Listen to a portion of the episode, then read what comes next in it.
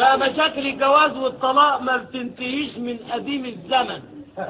ولو شوية عقل وصبر بين الزوج والزوجة ما كانش يحصل أي مشكلة.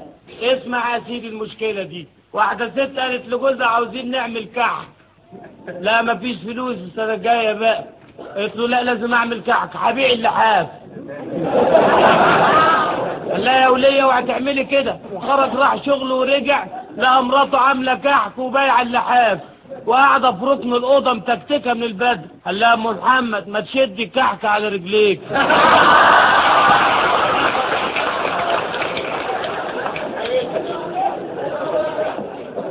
الراجل من سوء حظه بياكل كحكة لقاها محشية قطن جوز الولية ده جاب للست بتاعته الحاج سادة مراته خدته نقشته بعد الولية ما نقشت اللحاف جوزها جرش على اللحاف سكر. جوزها لما لقاها بت- بتحب الكحك جاب لها لحاف محشي عجوة.